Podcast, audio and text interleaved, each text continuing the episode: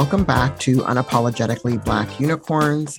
And this week, my guest is me. Hello. Actually, I do have another guest. And guess what? It's another tarot card. What is up with these tarot cards? I don't know. But, you know, sometimes I look at the cards mainly for the artwork. I just love the artwork. And they start to tell a story, and I want to share those stories. So, going to give my guests a break and even me a little bit of a break and share with you another one of these cards that's been kind of chasing after me and I've been running away from it. And mainly it was because of the images it projected, of the images that were on the card and um, how I was reacting to those images. But it turns out the card is the lover's card okay, everybody have their moment of giggles and hee hee. And yeah, okay, it is pretty hee hee. But you know, when I first started looking at this card, not not because I necessarily needed to, it's it's one of the cards in the first part of the tarot deck. The images generally portray you know two people in love a man and a woman or you know two people who maybe are not gender identified but definitely it's people who are in some kind of relationship.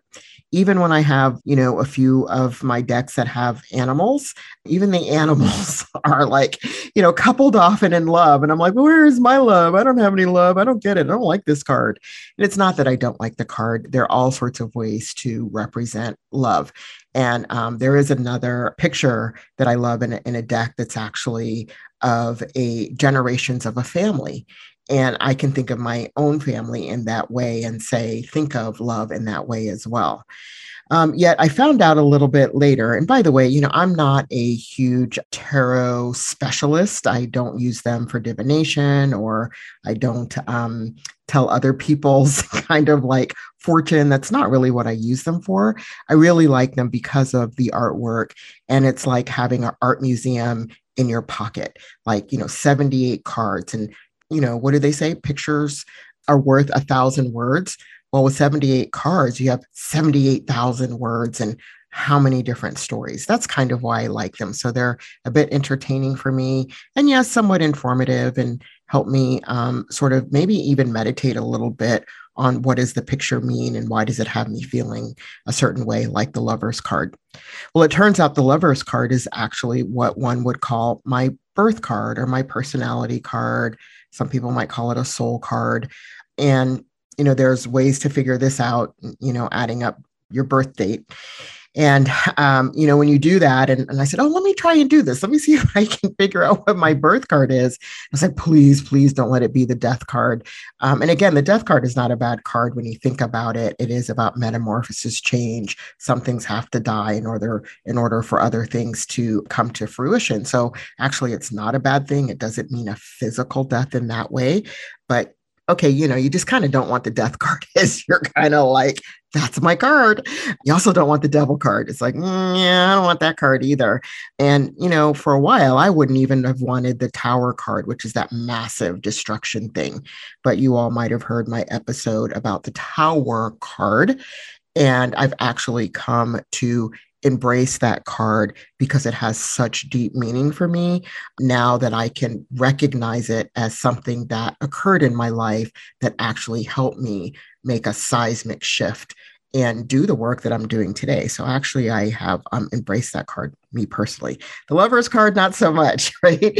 so as I'm looking through these different decks and seeing all these people in love and wondering, like, really, really, this is so gushy. I can't really get into it. Great for other people. I just don't see it, and I either don't see it because I don't have it, haven't had it, and then I had to ask myself, well, in that sort of not familial but other type of relationship. Well what's going on here? What's going on here? I don't understand.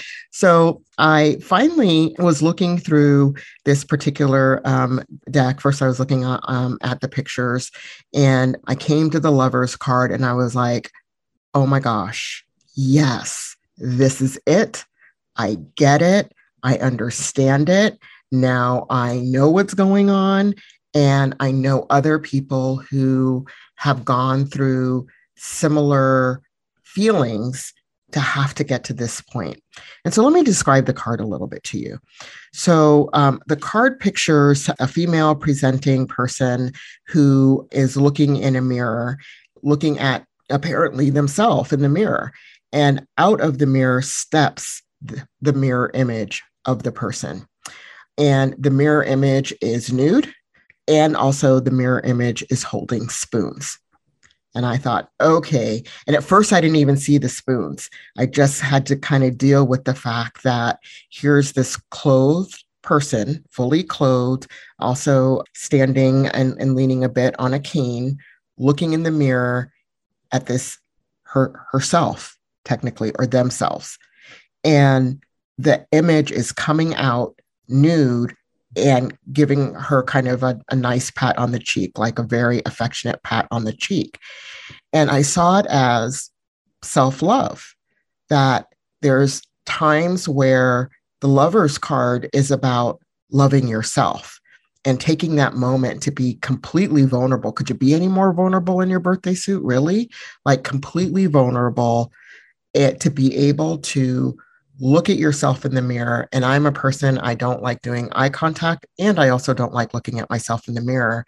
So, what does all of this mean? Right. And I'm looking at this card going, oh my God, I need to look at myself in the mirror. But really, I need to look inside of myself and I need to love myself. And I also need to recognize that, and I think I do, and I think I'm getting better at it. Um, the idea of the spoons and the spoon theory that throughout the day, you only have but so much energy. You only have but so many spoons, as they say. And every activity will take up a number of those spoons. You can't go back and get more. You only have what you have. And that means that not only do you have to learn about yourself and love yourself, but you also have to take care of yourself and manage that energy, manage um, how much you can do and how many spoons you can expend in a day. And the more that I looked at this, the more I recognized, you know, many things in my past that I really struggled with and why, you know, I have like so low self-esteem and, you know, sometimes don't love myself. Well, how do you love somebody else if you don't even love yourself?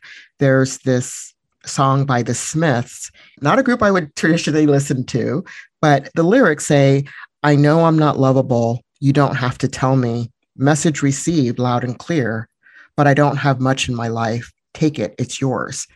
And that's kind of how I felt a lot of my life. I use um, actually an image of that in my presentations because it speaks to kind of what it feels like when you have experienced trauma in your life.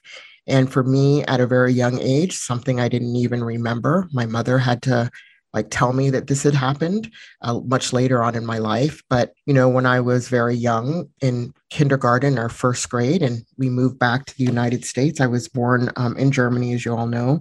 Or maybe you don't know, so I'm telling you, I was born in Germany. Uh, I am an Army brat or a global nomad. My father was in the Army, and we traveled around as a family.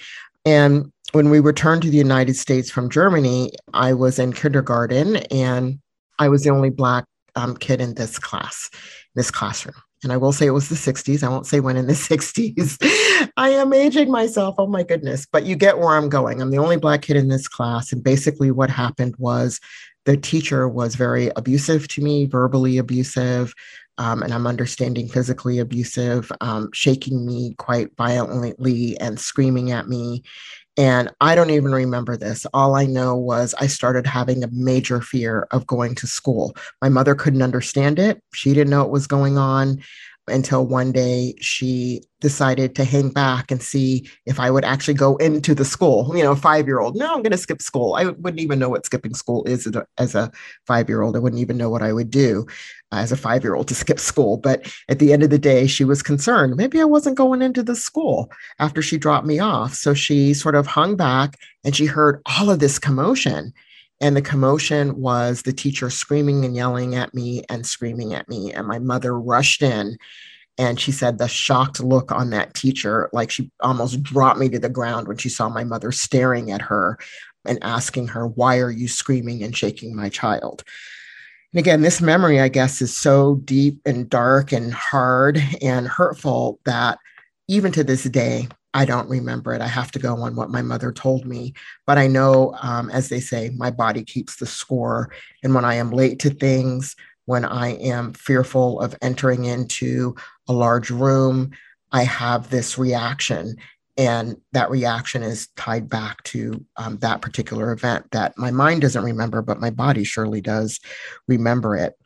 And also, I think, you know, um, sometimes being the only African American in um, school settings, or even if it's not about being the only African American in school settings, how people perceive and talk about Black folk, and particularly the um, prejudice and discrimination, the police killings, all of that stuff, it starts to wear on you as a person. And you start to have, or I do anyway, start to have these internal feelings of I'm not good enough, you know, that gaslighting sort of stuff. So people who know gaslighting um, also may know this particular feeling.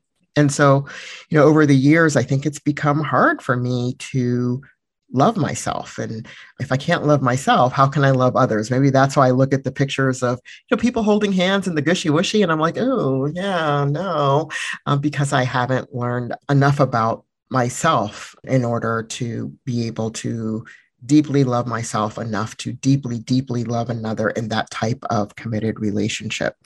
So when I saw this card, it all started to make a lot of sense. And this card, I was like, I love, love, love this card. I love this image because it is a reminder that it is possible to love yourself. It is possible to dig deep. It is possible to do that self care. And then I started to you know read about the card um, so that i could understand you know a little bit more about the symbology if you will of the card. And of course it's connected to gemini spirit. I am a gemini. Yes you know snap snap clap clap for all the geminis out there. And you know the gemini which is related to twins is about sort of duality. And this card you know speaks to that too because it shows two sides of yourself. And also that these two sides can be and sometimes need to be reconciled. And boy, was that the truth for me, man.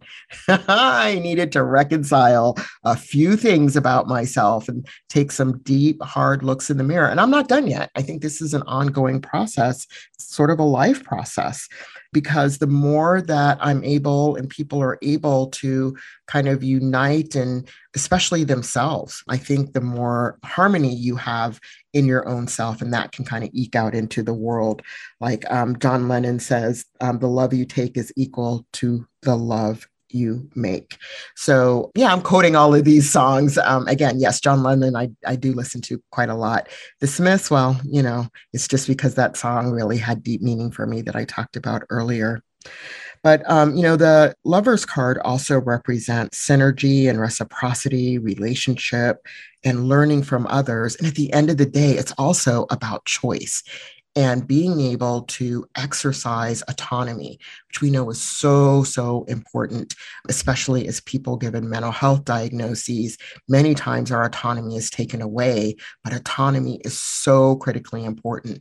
Choice, self determination, respect, love, all of that stuff is so important, not just symptoms and symptom management. Being in community, being with others, loving oneself, building that self esteem, having that belief in self is so, so important. And so I cherish this card. I really do. And I thought I would share a little bit about that with you all because, you know, sometimes this is about the journey, the journey that we're all taking. And I'm being vulnerable enough to share a little bit more about my journey. And maybe that's why I've been attracted to tarot and oracle cards and in art, and, in music, because it helps me find that expression. Sometimes I may not have the words or I may not have the image, but I can find it elsewhere. And um, the card that I'm looking at, by the way, I, I do want to give credit where credit is due. It is from the Next World Tarot by Cristy C. Road. So if you want to look it up, you can look that up. And I want to read something else that um, uh, you know, she says about this particular card, like how she envisioned the card. And she said, as the universe offers pipe dreams, delusions, and wayward paths, the lovers ask you to embrace an indestructible bond that honors you for you. And I love that Why did I name Unapologetically Black Unicorns Unapologetically Black Unicorns? So I could also say, You be you.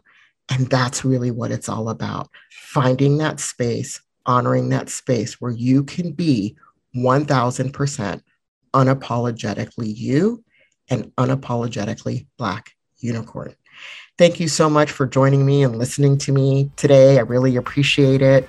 Feel free to subscribe, comment, share, and remember to listen in next week to Unapologetically Black Unicorns.